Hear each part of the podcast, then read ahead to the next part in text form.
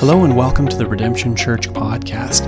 We're a church in Newmarket, Ontario, Canada that exists to glorify God through the fulfillment of the Great Commission in the spirit of the Great Commandment. Thanks for joining us today. God, we do praise you. For Lord, to be in your presence, to know you in any measure of truth, Lord, is to know that you are faithful to a wayward, to a sinful, to hard hearted people. And God, we've seen this so clearly as we have walked through the life of Jacob, but God, we've witnessed it so clearly in our own life. We don't deserve you. And yet, God, the fact that we are standing here in this place, about to hear your word, is such proof, Lord, of your faithfulness to us. God, that you wish to speak to us, that you wish to be glorified in, your, in our hearts. And so, God, I pray that those things would happen. God, would you speak your word? God, would you find here hearts submissive to your word, wanting to bow down and worship? So, Lord, do this work, we pray, by the power of your Holy Spirit. We pray this all in the name of your Son. Amen. Amen. So good to be with you this morning. If you have your Bible, and I hope that you do, you can open it up to Genesis chapter 35. We're going to be in Genesis chapter 35 and 36 this morning. But Genesis 36 has a lot of really hard to pronounce names. So I'm going to just read Genesis 35, and you are going to cover the rest with grace. And we're also going to work through Genesis 36, which I could have read Genesis 36. I have a rule that if you read these names with enough, confidence, anyone will believe you. But we will work through that uh, together, picking out portions we need to understand what Moses is writing to us. Look what God's word says in Genesis 35, verse 1. God said to Jacob, Arise, go up to Bethel and dwell there. Make an altar there to the God who appeared to you when you fled from your brother Esau. So Jacob and said to his household and to all who were with him, Put away the foreign gods that are among you, and purify yourselves and change your garments. Then let us arise and go up to Bethel, so that I may make there an altar to the God who answers me in the day of my distress and has been with me wherever I have gone. So they gave to Jacob all the foreign gods that they had and the rings that were in their ears. Jacob hid them under the terebinth tree that was near Shechem. And as they journeyed, a terror from God fell upon the cities that were around them, so that they did not pursue the sons of Jacob. And Jacob came to Luz, that is Bethel which is in the land of Canaan, he and all the people who were with him. And there he built an altar and called the place El Bethel, because there God had revealed himself to him when he fled from his brother. And Deborah, Rebekah's nurse, died, and she was buried under an oak below Bethel. So he called its name Allon Bachuth. God appeared to Jacob again when he came from Padan Aram and blessed him. And God said to him, Your name is Jacob. No longer shall your name be called Jacob, but Israel shall be your name. So he called his name Israel. And God said to him, I am God Almighty. Be fruitful and multiply. A nation and a company of nations shall come from you, and kings shall come from your own body. The land that I gave to Abraham and to Isaac I will give to you, and I will give to the land of your offspring after you. Then God went up from him in the place where he had spoken with him, and Jacob set up a pillar in the place where he had spoken with him, a pillar of stone. He poured out a drink offering on it and poured oil on it. So Jacob called the name of the place where God had spoken with him Bethel. Then they journeyed from Bethel. When they were some distance from Ephrath, Rachel went into labor, and she had hard labor. And when her labor was at its hardest, the midwife said to her, Do not fear, for you have another son. And as her soul was departing, for she was dying, she called his name Benoni, but his father called him Benjamin. So Rachel died, and she was buried on the way to Ephrath, that is Bethlehem. And Jacob set up a pillar over her tomb. It is the pillar of Rachel's tomb, which is there to this day. Israel journeyed on and pitched his tent beyond the tower of Eder. When Israel lived in that land, Reuben went and lay with Bilhah, his father's concubine, and Israel heard of it. Now the sons of Jacob were twelve. The sons of Leah, Reuben, Jacob's firstborn, Simeon, Levi, Judah, Issachar, and Zebulun. The sons of Rachel, Joseph, and Benjamin. The sons of Bilhah, Rachel's servant, Dan and Naphtali. The sons of Zilpah, Leah's servant, Gad and Asher. These were the sons of Jacob who were born to him in Padan Aram. And Jacob came to his father Isaac at Mamre, or Kiriath Arba, that is Hebron, where Abraham and Isaac had sojourned. Now the days of Isaac were 180 years, and Isaac breathed his last, and he died, and was gathered to his people, old and full of days. And his sons Esau and Jacob buried him. There are three questions that every human being, regardless of your worldview, must answer. These are questions that everyone, I think, grapples with to a certain degree, but uh, not necessarily the same, with the same frequency. And these questions that every human being wrestles with are the questions of how, where, and why. The first question is how did we get here? How did this thing called humanity get to be to this place on earth? The second question is where are we going? What happens after death? And the third question is is this why are we here? Why do the things that happen in our life happen? What's the purpose of life? Now, the last question, really, the, the question of why, it's really the most potent question, isn't it? Because that question is, it, really the answer to that question is, is how we filter the events of our life. Everything that happens in our life, we filter through the way that we answer that question why are we here? It's how we make sense of our world. And so, our answer to that question, why are we here? Why are the things that are happening happening? really dictates the way that we respond to the events of life. And so, take for example the popular worldview of our day, naturalism, which believes in the evolution of humankind according to survival well, that worldview really responds to the events of life as though they're just kind of random chance. And there kind of uh, grows this, this futile feeling of like there's no control. You're just kind of a part of this machine that's chugging along. Well, we can take it into the religious world, and there are some who believe that the purpose of life, why we are here, is so that we can live righteous lives in order that we might appease the God who created us. And so they have a sense of us as created beings, but they think that their, their purpose maybe is to live a righteous life to appease this God through morality. You know the end of that, that it's like a treadmill where you're constantly running, but you're getting nowhere. The end of that is discouragement and despair. And we could walk through every worldview and the different ways that they answer this question why are we here?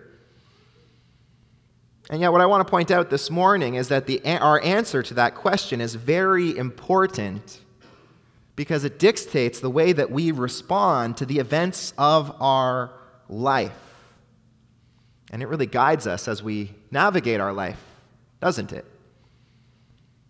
Well, as we've walked with Jacob over these last few weeks, we are coming this week to the end, really, of, of Jacob's story in Genesis. Not that Jacob dies at the end of this, but after these chapters, Joseph will really take the spotlight, and Jacob's story comes to an end. And as we've walked through Jacob's story, it really has been, we've described it before as a train wreck. It has been failure after failure. And I wonder at this point if Jacob could look back on his life after the devastation of what happened in chapter 34.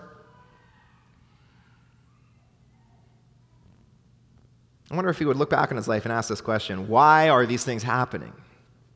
Remember that Jacob had a really grand promise, didn't he? At the beginning of Jacob's life, the God of the universe, the one who created the whole world and all the beings on it, said to Jacob, You are my chosen child, and it is through you that I am going to accomplish my plans. Now, I don't know about you, but if God had showed up to me the way that he had showed up to Jacob, and told me that I was the one through whom he was going to accomplish his plans for the world, that would get to my head a little bit.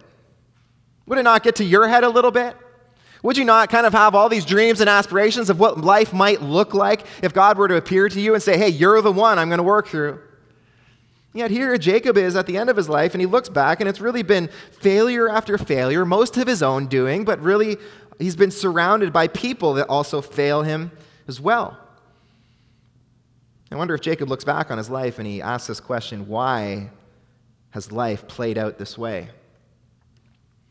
Friends, I'm reminded that we often do the very same thing, don't we? That each of us in this room very likely have a period of our life that we look back to with regret. If not, sometimes the whole thing. We look, look back to our life over our life and we ask this question why have things gone this way? Maybe some of the frustration is personal. Maybe it's like, why did I act that way for so many years? Why did I backslide for so many years? Why didn't I turn to the Lord sooner? Why didn't I raise my kids a different way so that, that now they could have followed the Lord? And our, our lives are really filled with regret as we look back and think about the way that things played out. For some of us, it's a little less personal. We look back on our life, and because of the sins of other people or the way that other people have treated us, we are filled with this question why, God? Why would you do these things? Jacob wrestles with this question. We wrestle with this question.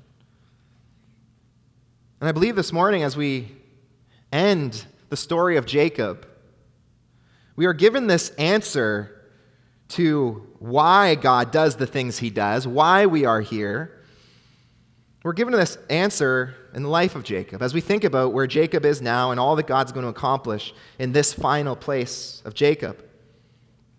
Take a moment with me to think about Jacob's journey. You remember when Jacob began, he had left Beersheba under the threat of his brother Esau, of whom he had stolen the birthright and he had stolen the blessing from. And his brother, talk about families that are messed up, his brother wanted to kill him.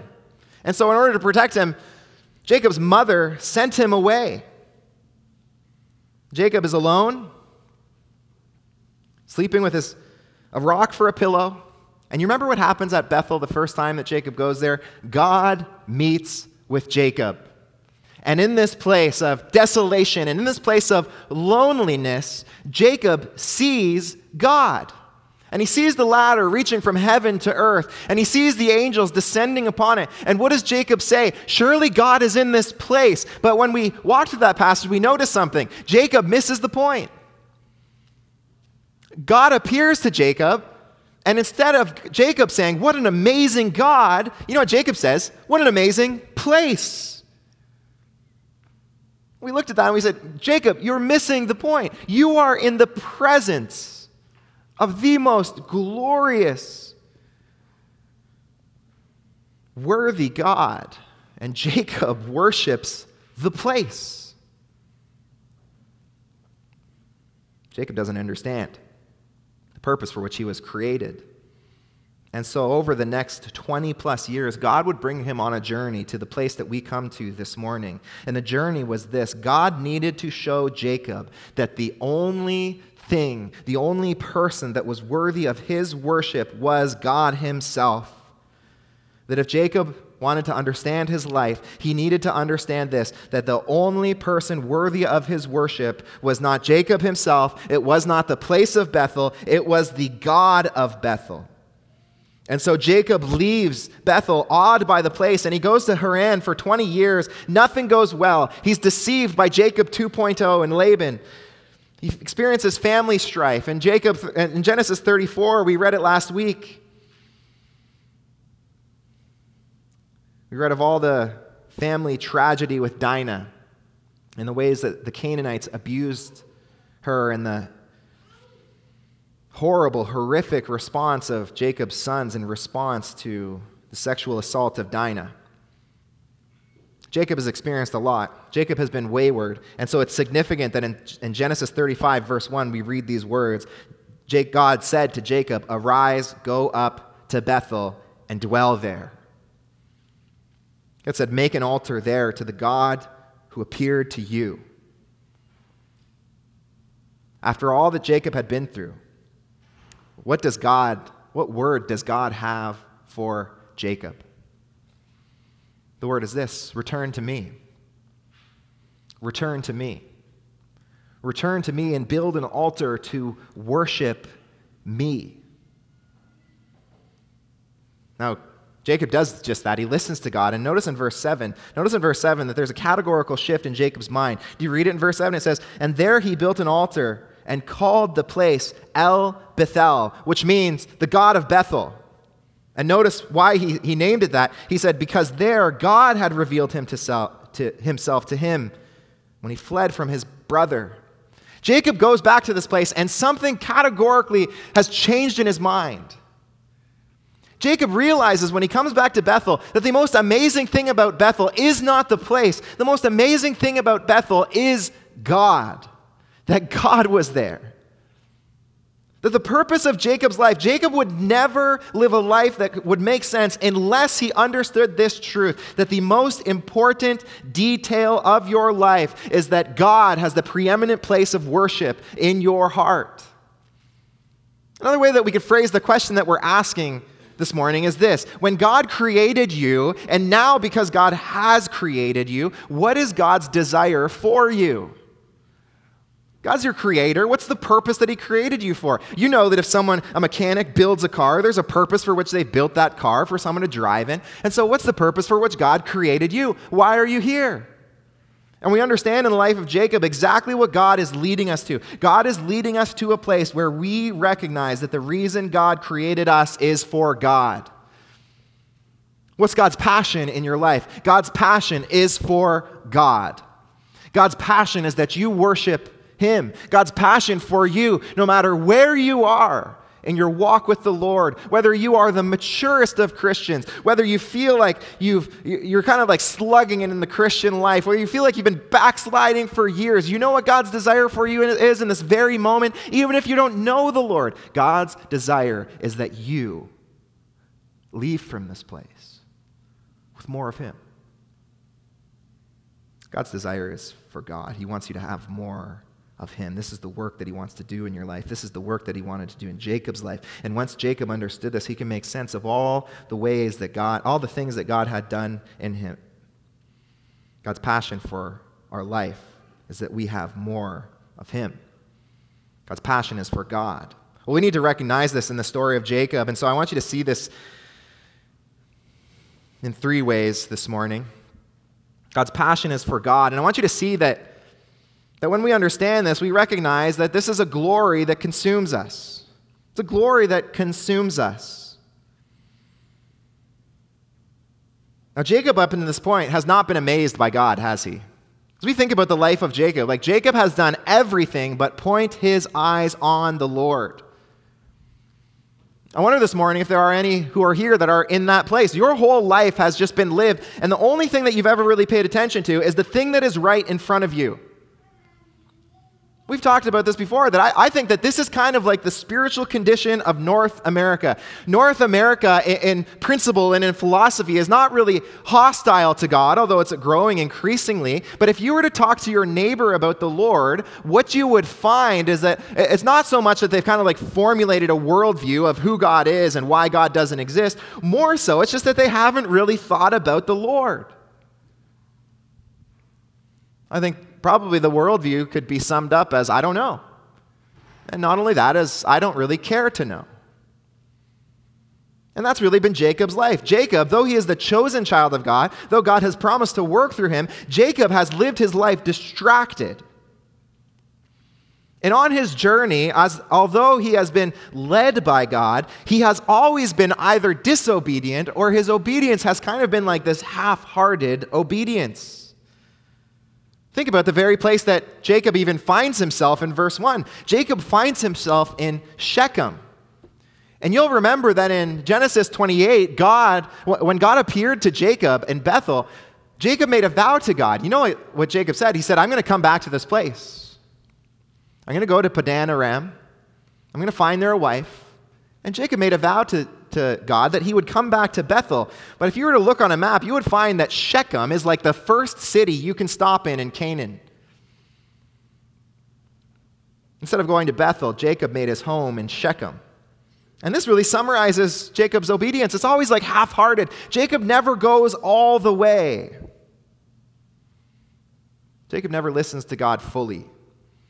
God is a part of Jacob's life, but he's not the whole part. And there's so much application for us here this morning. Because if, if, if you truly have a relationship with God, that relationship consists of the glory of God that consumes you fully. The problem is, is that so many have a, a faith that is happy to include God in their life, but not happy to make much of God in their life. It's like, I'm happy for God to be a part of my life. I'm happy for God to be the Sunday morning part of my life. And yet, what we discover when we come to know God is that God is jealous for all of our worship. He's not looking for half hearted obedience, He's looking for full obedience. This is why Jesus said, You cannot serve two masters at once. He said, Either your life is given in full allegiance to the Lord, or you haven't given your life to the Lord at all. Notice that Jacob in verse 1 is called back to Bethel, but he's called there for an express purpose. This is the only time that God commands someone to build an altar. He tells Jacob in verse 1 make an altar there to the God who appeared to you. God commands Jacob with this command worship me. Worship me. Jacob, if you want to get your life back on track, worship me. And can I tell you something this morning? The very same thing is true for you. You want to get your life back on track? You want to live for the purpose for which you were created? Worship God.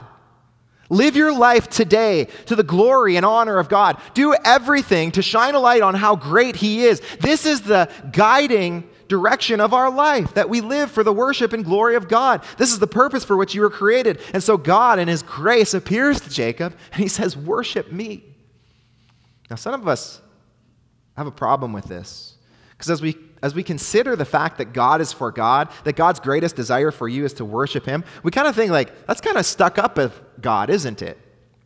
If I came to you this morning and I said to you, hey guys, I want you just to live this week as though I am the best preacher in the whole entire world, okay? Just worship my preaching ability. And the whole sermon was, hey, here's three points on how you can do that, okay? Go on your social media, share the podcast, tell everyone how great I am. Think about me every waking moment of the day. Okay, if there's any silence, I want you to be playing that sermon in that moment. Well, you, you say that, that, that's ridiculous. That's ridiculous. How, how, could you call people to worship you? That's conceited, it's prideful. Why then is it right for God to be for God? Well, the reason that God can call us to worship Him and I, it would be wrong for me to call you to worship Him my, myself is because God is the highest good there is. God is the highest treasure there is. And because of that, it would actually be unloving for God to point your, direction, your, your attention to anything else. You imagine for a moment that God appeared to you and said, Hey, listen, I just want you to get a brand new car, okay? Just get a brand new car. Some of you guys, including myself, some of you have seen my car. Some of you are like, Oh, that would be amazing. That would be great. And yet, what God would be doing in that moment is, is calling your affection to delight in something that could never satisfy you like He can. God is the highest good. And for all of eternity, He has existed to call His Son and the Spirit to worship Him as the highest good there is. And when He creates humanity, He calls them, He creates them for His glory so that they might experience the joy of satisfaction in the highest good there is. So that, notice then, notice then that what God is doing this morning in your heart, what God is doing this morning in your life, in calling you back to Him, it's all of God's grace. It's all of God's grace. God wants you to have laser focus on the only relationship, the only person that can truly satisfy you. And so, in this moment, it is not a mistake that God has brought you here on this day where you look outside and you're like, oh, it's a good day just to sleep in. It's a good day to just make a big breakfast buffet, to drink coffee and rests from the hardship of the week, God has brought you to this place and is telling you this message that your greatest life's purpose is to worship him. This is God's grace, especially especially to Jacob when you consider where Jacob has been. What should God's response to Jacob be? It should be just wash his hands clean of him. I'm done with Jacob. This guy has done nothing but sin, and yet God's grace is to invite him. Do you see God's mercy for you? Some of you here have been backsliding. You look at a time in your life where you were so much closer to the Lord, you were so much more on fire for the Lord, and you just cannot get back to that place. You read the Bible, and it's, it's not like what it used to be. You read that, that book that, like, you know, when you first read, it ignited your soul with worship for God, and yet you read it and it's, and it's dead to you. You feel like you're backsliding. You're not as passionate as you once were for the Lord. And I want you to know God has not given up on you. God relentlessly pursues his children. Just as he pursued Jacob, he is pursuing you this morning, asking you to believe this message that there is no better place for you to be than to be in the place where your greatest passion and worship and joy is God himself. You can tell that Jacob and his family take up this message because in verses 2 to 4, they start to put away the idols of their life. The idols that they once stole from Laban, you remember that Rachel stole the household gods. Now they are throwing under an unnamed tree. Their, their devotion to the Lord shows itself in a rejection of the things of the world. And this really is the work of Christians. If you are going to make your life's greatest passion God, this is the work that you must do. You must put off the things of the world. And I want you to recognize, church, that this is the work of all Christians. There is not a single person who has truly been saved by the Lord, who the Holy Spirit is truly in, who has not struggled to put off the things of the world. If you're here this morning and, and your feeling is like, yeah, you know, I've never really had to like struggle to put off anything. I want you to know that's the greatest place of concern. But if you're here this morning and, and, you're like right now, you, you just feel you feel weary from the battle against the things you know are sinful. You're trying to put off that sinful attitude. You're trying to rip yourself away from that love of, the, uh, of material things that you have. You're trying not to be angry anymore. You're trying not to gossip anymore. You're trying not to do these things. You're struggling against sin. You feel defeated. This is the place of God's grace. This is how you know that God is working in your life. It's not natural for sinful men and women to be struggling with sin. It's natural for sinful men and women to be delighting in sin. And here you are, because of God's grace, you are struggling against sin. You're put, you want to put away the idols of your life. And so let me ask you this question Are you doing it? Are you doing it? Can I ask you this question? What are you struggling with right now? What idol, what attitude, what action, what sinful habit, what sinful relationship are you currently struggling with in this moment? Does an answer come to your, your mind right away? If it does, I want you in this moment to praise the Lord. It is God who has given you the power to struggle against that sin. It is the Spirit who has revealed that to you. And if it if nothing comes to your mind right now, then I would urge you to get on your knees and repent and ask God to do this work of changing you because changing you is never easy. It is never easy. It is always a struggle. I'm reminded of this this past week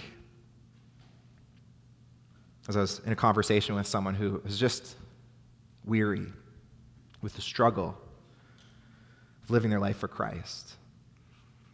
And I reminded them that this is what mature Christians do.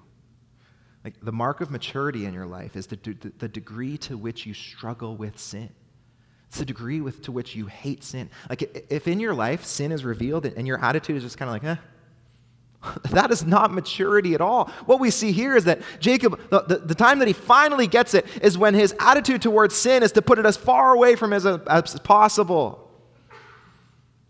If your attitude is to struggle against sin, to do everything within your power to root out sin, then you are in the same camp as Paul, who in 1 Corinthians 9 26 said he labored to bring his body under self control in order that he might live for the Lord. This is the work of our lives. I want you to notice that this is God's greatest passion in the life of Jacob and his family, is that they would be devoted to him. The people of God have faced many enemies over their life, haven't they? Many things have threatened God's people throughout Genesis, whether it's threats of war, threats of infertility, threats of disobedience. And yet, I want you to notice that the greatest desire of God is for the worship of his people. You know what the greatest enemy to your life is, to your eternal life with the Lord? The greatest enemy is, is your heart not being set on the Lord first and foremost. Listen, you can face all sorts of enemies in your life. You can suffer all, all, all sorts of, you, can endure all sorts of suffering. And yet, the most important thing is that your heart is set on the Lord. As elders, we know this as a church. We talk about this frequently at the elder table. We talk frequently how, but the most important thing is, is our personal holiness. Because the church can endure all sorts of attacks from the outside, can't it? In fact, often the church thrives in the presence of persecution, the church thrives in it.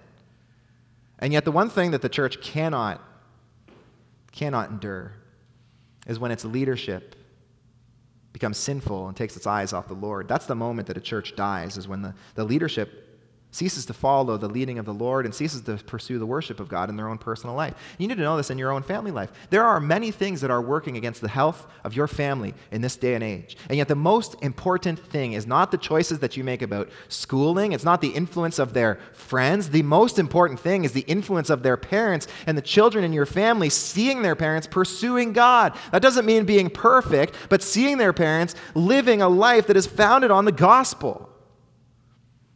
It's the most important thing. God is passionate because our first need is the Lord.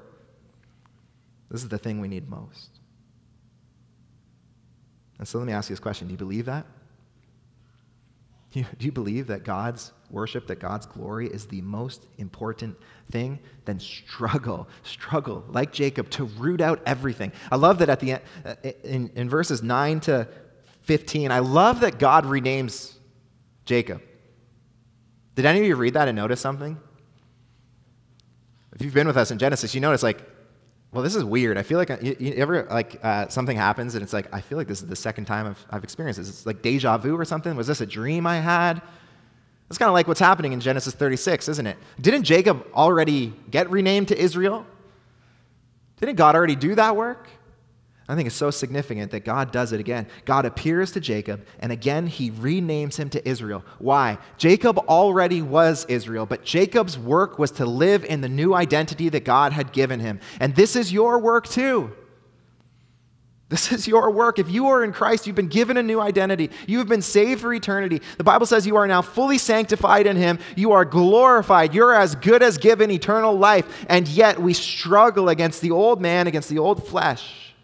And our life's work is to live according to the new name that we have been given in Jesus Christ. In order to do that, we need to have a glory that consumes us. The second thing I want you to see in Jacob's life is that he, he, he recognizes that the mission that God is doing in him does not puff him up like we joked about earlier. Instead, it's a mission that goes beyond him. And so, for the rest of Genesis 35, from 16 to the end of 36, what, what God is doing for us is He's showing us two ways of life. He's showing us a life that treasures God, that's the life of Jacob now, and a life that treasures things, that's the life of Esau. And we see this really in verse 29. See, in verse 29, Isaac, uh, Jacob and Esau's father, Isaac, dies. And both Esau and Jacob are there. And there's this picture of like, here is the same event of suffering, and let's see how Jacob responds to suffering in his life. Let's see how Esau responds to suffering in his life. And it's very relevant for us because each of us here, whether you are a Christian or not, no matter what, to be human is to suffer. That's the reality of the world that we live in. All of us suffer. The question then is how do you suffer? How do you cope with that? And what we notice, in, especially in the life of Jacob at the end of chapter 35, is that when God is at the preeminent place of worship in our heart, we are given perspective and we are able to endure the hard things that we go through. We're able to endure the suffering. Now, Jacob, he's going to walk through four trials in life. Notice the first trial in verse 8 when Deborah, Rebekah's nurse, died. This really would be Jacob's closest relation to his mother. And in losing Deborah, we get the sense that there's great sadness when he, names, when he buries her under the tree that is called Alon Bakuth, which means the oak of weeping. Jacob has had this relationship taken from him, and he's so close to Deborah. He loves Deborah. And yet he experiences this loss, but it doesn't end there because in verses 16 to 21, we read that Rachel then dies. And I want you just to imagine, like, uh, I think we can read this kind of pretty indifferent to Jacob's plight here, can't we? Remember who Rachel is. Jacob loved Rachel to such a degree that he was willing to endure what can only be called slavery for 14 years in order that he might win Rachel. He had spent a large portion of his life working for the, lo- the love of Rachel, that he might have her as a, a wife. And now, in these moments, remember, remember when Jacob and Rachel Probably the thing that bonded them closest together was Rachel's struggle to have a child. And Jacob would remember the day that Rachel came to him and said, Give me a child or I will die. And God provided Joseph. And that miracle of God's grace working in their life and providing that child would, would have brought them so close together. And here we find Rachel in pregnant again, and I'm sure there was so much joy. And yet, on the journey, as, as Rachel goes into labor, we're told it was a hard labor. So hard that in the midst of the labor, she dies. And her last words to Jacob are filled with sadness. He, she says to Jacob, named the name of this child Benoni. Which means son of my sorrow. And th- this thing that Rachel had set her eyes on, remember she said to Jacob, eh, Give me a child or I will die. Like, I cannot live with this thing. It's ironic then that the very thing that Rachel thinks will bring her satisfaction in life actually bring her sorrow and death. And this is a, a note for us. This is an application for us that it's the, tr- the same is true of us. The reason why God doesn't have the preeminent place of worship in our life is because we think that other things will be better for us to pursue. That's just the bottom reality of it. That's the bottom line. That's the truth. That, that if you do not worship God, you only do that because you think something is better than God. Rachel realizes that the thing that she had been after would only lead to her sorrow and would not lead to life, but would only lead to death. And there's great sadness here as she names her second child, the one that she longed for, the one that she asked God for, son of my sorrow. Jacob experiences another loss with Reuben. Reuben, we're told, takes the concubines of Jacob and sleeps with them, which in the ancient Near Eastern uh, culture, what Reuben was doing was setting himself up for success. By taking the concubines of his father, he was, in, by nature, then, by law, inheriting the birthright. And it's interesting that just as Rachel would lose her life by setting her hopes on something that was not the Lord, we're told in Genesis 49 4 that Reuben would also lose the blessing of the birthright because of his sins here. And it's teaching us that we can never accomplish what we want. Sin never does what we want it to do, it never will, it never can. Lastly, Jacob experiences the loss of Isaac. It is loss after loss. And yet, in all these things, what we see here is that Jacob is responding well. We see that most in what he does with the child that Rachel has. Notice that when Rachel desired to call him Benoni, immediately, as Jacob is in the same room as the cold, dead body of Rachel, Jacob names this child Benjamin, which means son of my right hand. It means th- this is the son of my strength. This is the son of honor. This is the son of grace, of, of favor. Benjamin, in, possibly the darkest moment of his life, where the thing in Rachel, the person in Rachel who he loves the most, is taken from him, Benjamin sets his eyes on the Lord. Sorry, Jacob sets his eyes on the Lord. Benjamin would make up the 12th tribe of Israel, and Jacob would recognize in Benjamin that God was being faithful to his promise. And I want you to understand this that only if God is in the central place of your heart will you ever have clarity to make sense of your life. Every time Jacob had suffered up to this point, he did nothing but work to get out of it. But finally, once, once God takes up the central place of his heart, Jacob is able to see his life with clarity. I know what this is like. Some of you guys are with me. You guys are in the four eye squad. Anyone here? You got glasses? Well, I can see that some of you do. Some of you are hiding it. You don't want to be publicly a part of the club, and so you've gotten some laser eye surgery or you're wearing some contacts. And you know how great glasses are. You go from a position of not wearing your glasses and not being able to see anything and not being able to make a sense of the world to putting on your glasses and being given clarity of this world. I want you to know that's a really simple illustration to illustrate what happens when you place God at the center of the worship of your life. You begin to make sense of the things that are going on. And take as an illustration when, when something bad happens to you, something's taken away from you. Maybe it's your health, maybe it's a loved one, whatever trial you're in, something is taken away from you. Well, when, if you think that life revolves around you, you will only see that as a loss. You will only mourn that. But you know what happens once God is at the center place of your life and you recognize that God's greatest desire for your life is that you glorify and worship Him? You know what happens? You're given perspective. And you look at the suffering and you say, I might go even deeper into this valley that I'm currently in. Things might get even worse. My worst fears might come true. But, but, if God is glorified, if God gets glory from this circumstance, I know at the end of the day, my purpose will be fulfilled. See, it's only when God is the center of your life, it's only when your life is lived for God that you can make sense of the trials that you are enduring. It's only, when you can, it's only then that you can make sense of the things that are happening in your life. This is what Jacob recognizes. He recognizes that his life is so much more than him. His life is about a mission that, that God is pursuing through him, a mission to be glorified. I want you to notice in Esau's life, then, our third point is that when we recognize that God is for God, we find a treasure that captivates me. Find a treasure that captivates me. Now, you can scan through Genesis 36. You'll notice that likely in your Bible, the headline there is Esau's de- descendants.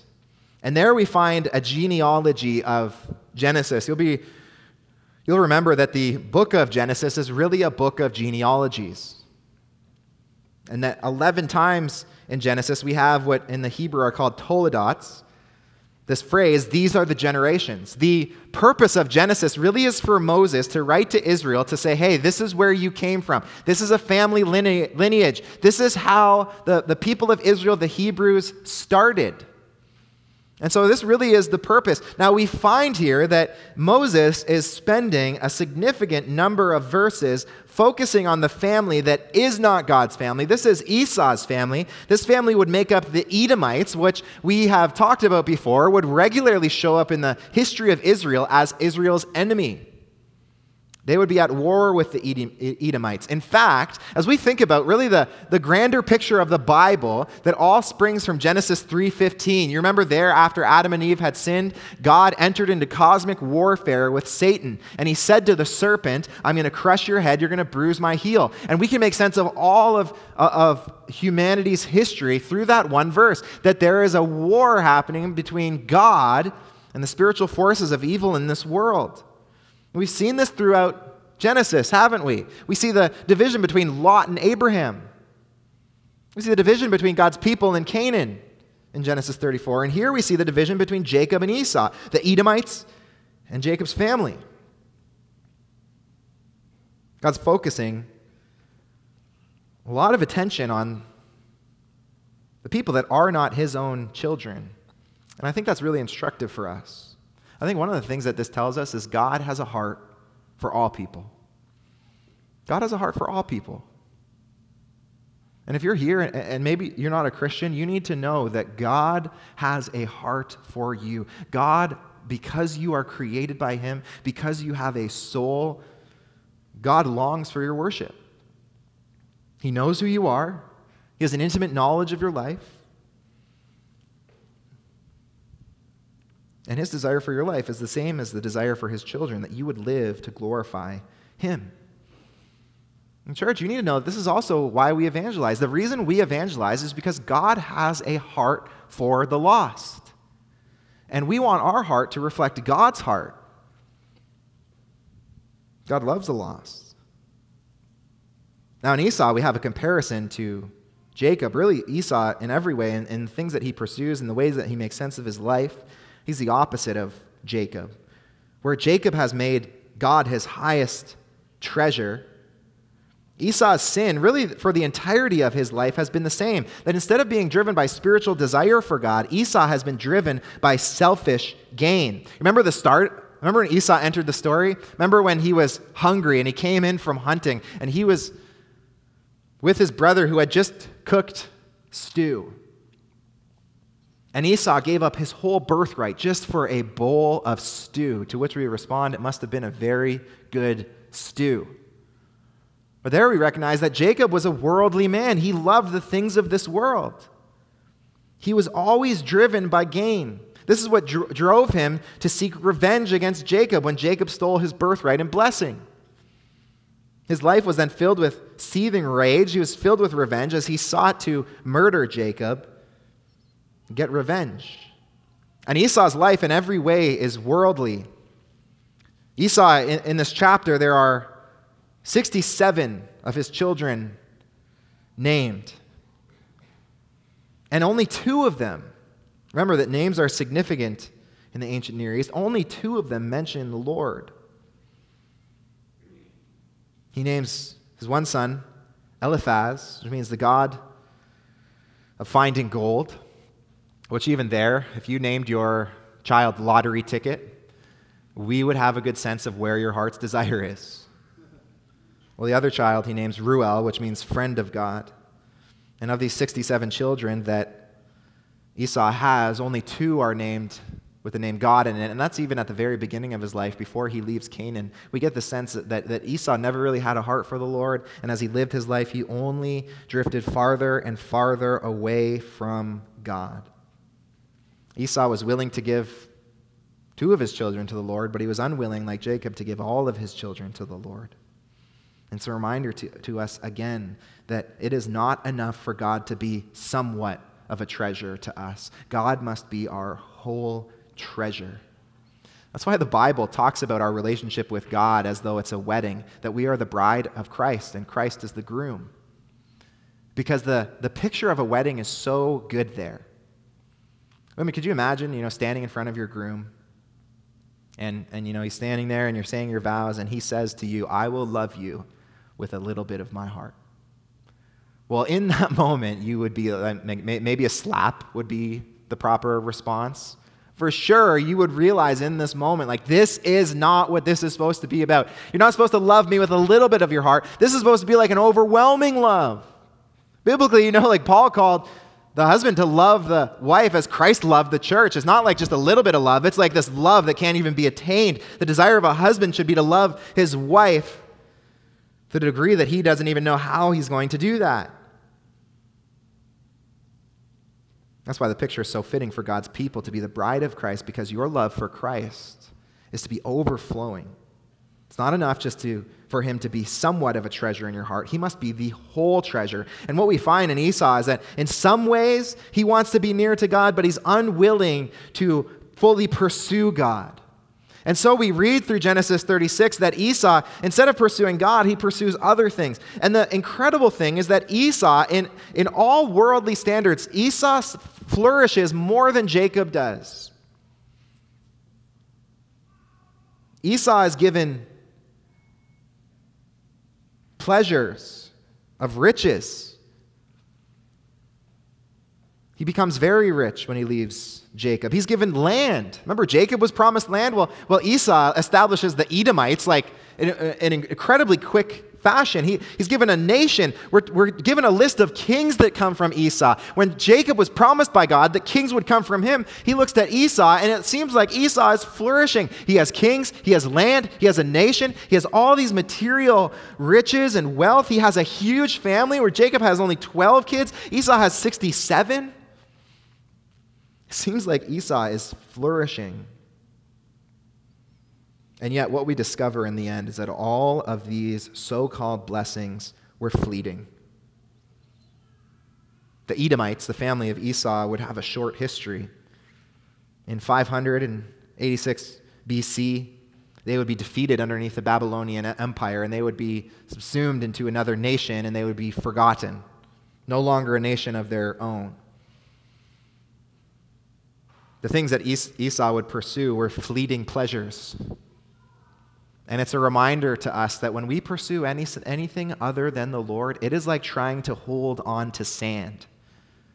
You ever done that? You try to hold on to really soft sand, and it just, it just keeps slipping between your fingers. The harder you hold, the more it slips between your fingers. And God this morning is showing us this that the pursuits that you have your heart so set on that you struggle to put off, those pursuits are such a waste of time. They will never satisfy. If they do, their pleasures are fleeting, they have no eternal value. The only thing of eternal value is to know the Lord. There's a day coming when all your riches will be gone. That business that you worked so hard to pour into, that job that you were willing to sacrifice your family for, you know what's amazing? You will retire and the next day you'll be replaced. All of it is fleeting. Nothing will last apart apart from what is done for the Lord. Church, when you have God, you have a treasure that cannot be taken. Jacob would not experience the worldly blessing that Esau would. But the promise that was given to God still stands today. And you and I, the Edomites have nothing, no influence on our lives, but in every way, Jacob has eternal significance on our life because it is through the line of Jacob that Jesus comes. And God would do amazing things through Jacob. So that today, if your faith is in Jesus Christ, who is in the line of Jacob, then you can be saved. God does through Jacob the most significant thing he could do for humanity. He provides a way of salvation. And it all is because of God's grace to Jacob, which drives Jacob to obedience. And so the question for us this morning is this What will you do? What will you do? We have here the example of Esau, the example of Jacob. Whose path will you pursue? The path where you pursue the treasures of this world that are fleeting, or the path of Jacob, where the highest treasure of your life is that God is your God, that He is in the preeminent place of worship. Let's close in prayer. Father, God, we pray that this Lord, this morning would be a time of repentance. As we sit and hear your word, God, that we would be turning away from the things that we have pursued even this week and turning to the God who, through Jacob, Lord, is inviting us this morning to him. God, you have invited us back to you. God, your mercy is so much greater than our sin. And there is no degree of waywardness and sinfulness to which, if we were to turn to you right now in this moment and declare, God, you are our God, we want nothing else. You are, we want you to be the fullness of our worship, the greatest of our joys. God, there is no depth of sin to which your mercy could be outmatched.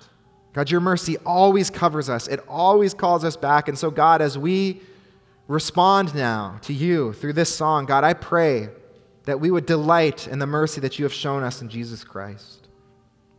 God, we thank you. We give you all the praise. Lord, we sing this for your glory. In the name of your Son.